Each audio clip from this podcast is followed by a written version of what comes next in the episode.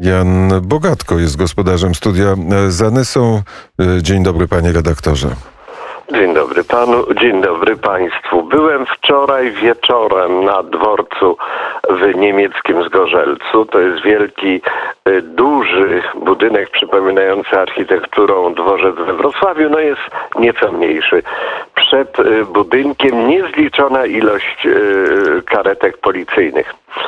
Po prostu nadjeżdżają pociągi nie tylko z uchodźcami, ale także i z osadnikami, ponieważ trasa białoruska, jak mówi się w Saksonii i pisze na łamach Sächsischen Zeitung, ona funkcjonuje dalej. To znaczy osoby, które w biurze turystyki Łukaszenki wykupiły wycieczkę do Europy, teraz przyjeżdżają z Białorusi na Ukrainę i z Ukrainy już w pociągu z uchodźcami deklarują się jako uchodźcy, studenci, którzy byli w Kijowie i którzy chcą teraz wyjechać z piekła, które przygotowali Ukraińcom Rosjanie.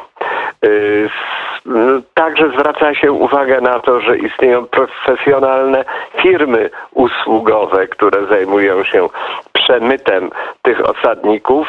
Na moście granicznym w Zgorzelcu również policja zatrzymuje samochody często, głównie przede wszystkim na rejestracji z centralnych Niemiec, ponieważ tutaj ci przemytnicy korzystają z kolei z usług kurierów mieszkających w Republice Federalnej Niemiec.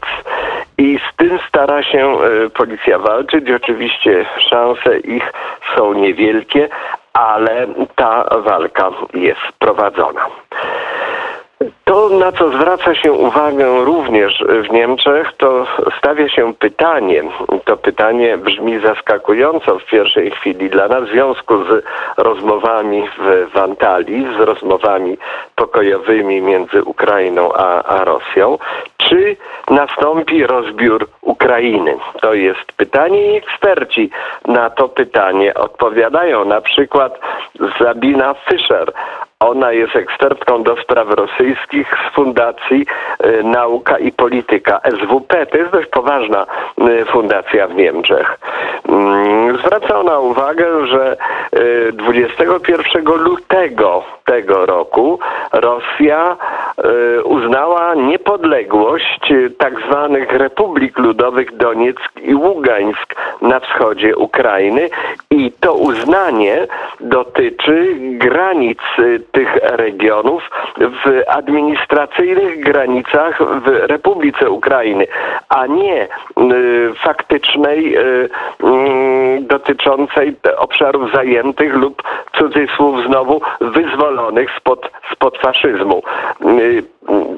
To wskazuje na to, że te fakty dokonane, które tworzy Rosja, mają na celu doprowadzenie do podziałów terytorialnych na terenie państwa ukraińskiego. Zresztą dotyczy to przede wszystkim i w głównej mierze Krymu, który przecież został zajęty wbrew prawu międzynarodowemu, podkreśla Sabine Fischer, w marcu 2014 roku.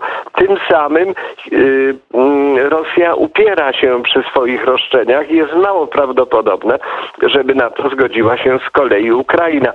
Eksperci zwracają uwagę na to, że podobną taktykę stosowali Rosjanie wobec Gruzji, kiedy stworzyli tam republiki ludowe, które były od Gruzji oderwane, które dzisiaj mają przed sobą świetlaną przyszłość w Federacji Rosyjskiej, jak to się tutaj uważa. Nie jest zresztą wykluczone, mówi Sabina Fischer, że Rosjanie utworzą nowe republiki ludowe, na przykład na obszarze Chersonia, to jest na północ od Krymu, i po prostu będą formułowane nowe roszczenia pod adresem Ukrainy. Czy Ukraina się na nie zgodzi? To jest innego rodzaju pytanie. Wołodymyr Żeleński mówi, że najpierw musi dojść przede wszystkim do zawieszenia broni, żeby można było rozmawiać konkretnie o sprawach ukraińsko-rosyjskich, ale to nie jest takie oczywiste dla Rosjan, więc te rozmowy w gruncie rzeczy nie posuwają się do przodu. Również Johannes Wawik, to jest profesor stosunków międzynarodowych na Uniwersytecie Halle-Wittenberg, mówi, że to jest jasne, że Rosjanie uważają Krym za część rosyjskiego terytorium państwowego. Na ile to wygląda w innych częściach Ukrainy i na ile oni mają roszczenia terytorialne dotyczące Ukrainy, jak one wyglądają, jest niejasne. To znaczy nawet tutaj eksperci nie wiedzą dokładnie, o co Rosjanom teoretycznie ma chodzić. To znaczy doskonale wiadomo, o co, o podporządkowanie Ukrainy, ale tutaj oczywiście naukowcy i eksperci, których godzina wybiła teraz, chcą się pochwalić swoją wiedzą. Nie wiadomo i nadal jest niejasne, czy rosyjskie wizje dotyczące Ukrainy również są popierane w jakiś sposób przez ludzi mieszkających na terenie Ukrainy w tych tak zwanych republikach, które oni tworzą, ale można sobie wyobrazić, że również cała część wschodnia, włączając w to Charków, Mariupol czy Odessę, miałaby być przyłączona do Rosji. Co Ukraina może osiągnąć? Warwik uważa, że Ukraina może osiągnąć tak zwaną wzmocnioną neutralność. Co to jest ta wzmocniona neutralność? To pamiętamy przecież te rozmowy w Budapeszcie, kiedy Ukraina zrezygnowała z broni jądrowej, Białoruś też zresztą, w zamian za integralność terytorialną. No więc okazuje się, że te umowy są ważne tylko wtedy, jeżeli jedna ze stron, która chciałaby zrealizować swoje ambicje polityczne, jest chwilowo słaba. Tutaj będzie wyglądać to inaczej niebawem. Neutralność nie zapewni przecież Ukrainy przed Rosją i dlatego też tutaj potrzebne byłyby innego rodzaju rozwiązania przestrzegane przez wszystkie strony. Wydaje się, tak uważa Warwik, że to jest mało możliwe i mało prawdopodobne i zgadza się z nim Sabine Fischer z Fundacji Nauka i Polityka, która mówi, że najprawdopodobniej Rosjanie nie spełną wymogu Ukrainy, aby cofnąć się do linii kontaktowej tak zwanej, czyli po prostu do frontu, który przebiegał na terenie wschodniej Ukrainy w dniu 24 lutego i żeby dopiero po wycofaniu się do tej linii można było podjąć rozmowy. Z kolei Gustav Geisel, ekspert wojskowy, European Council of Foreign Relations, uważa, że do maja nic się tu nie zmieni, żeby Władimir Putin poważnie podszedł do rokowań, bo przecież przygotowuje teraz nową ofensywę i trzeba poczekać na jej skutki. Może się okaże, że po prostu ofensywa ta przyniesie mu rozwiązanie, może jeszcze nie ostateczne, ale jednak kwestii ukraińskiej i będzie wtedy zupełnie inna pozycja do rozmów. Te rozmowy są oczywiście trudne, mówi Warwik, i szanse na sukces są bardzo, bardzo słabe. Kompromisy na terenie Ukrainy byłyby jednak potrzebne dla wstrzymania wojny, a przede wszystkim dla uniknięcia dalszej eskalacji. Tutaj w tym widać wyraźnie, jakie jest stanowisko Niemiec w tej sprawie. Niemcy uważają, że najważniejszy jest pokój na Ukrainie, mniejsza o warunki, bo ten pokój może Niemcom umożliwić przywrócenie normalnych, przyjaznych relacji z Rosją, jakie zawsze były celem Berlina.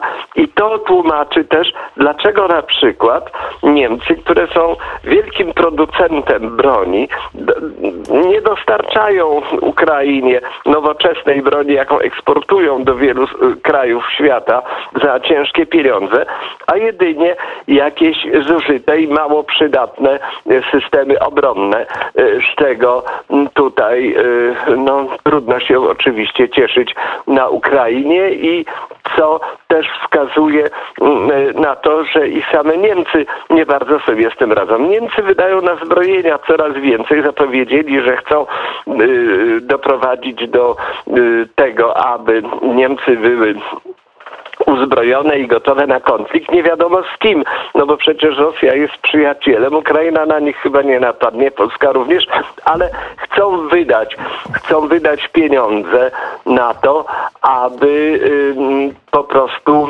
dać sobie, żeby im nie zarzucano, że 100 miliardów euro chcą przeznaczyć na wzmocnienie sił zbrojnych i to jest oczywiście bardzo duża kwota, ale i potrzeby są bardzo, bardzo wielkie. Tutaj jest bardzo długa ta lista zakupów dla niemieckiej Bundeswehry, którą sporządził niemiecki rząd po ataku Rosjan na Ukrainę. Więcej amunicji, nowe czołgi, samoloty i okręty i tarcza antyrakietowa. To jest to, z czego się kiedyś bardzo, bardzo śmiano w Niemczech. Zwłaszcza te ruchy pokojowe finansowane przez Moskwę bardzo się z tego śmiały, ale teraz już tego śmiechu nie słychać. Luki w wyposażeniu Bundeswehry są gigantyczne, powiedział szef zbrojeniowego pionu Airbus Michael Schellhorn w rozmowie z dziennikiem Handelsblatt. I tutaj się może okazać, że tych 100 miliardów euro na to nie wystarczy. One są tak wielkie, te luki, że wojska niemieckie są po prostu gołe. Innymi słowy, arsenały są puste i amunicji nie wystarczyłoby na jeden dzień, gdyby Niemcy stanęły w obliczu agresji i musiałyby się przed tym bronić. To nie są dobre informacje z jednego z największych państw NATO. Powiedział Jan Bogatko.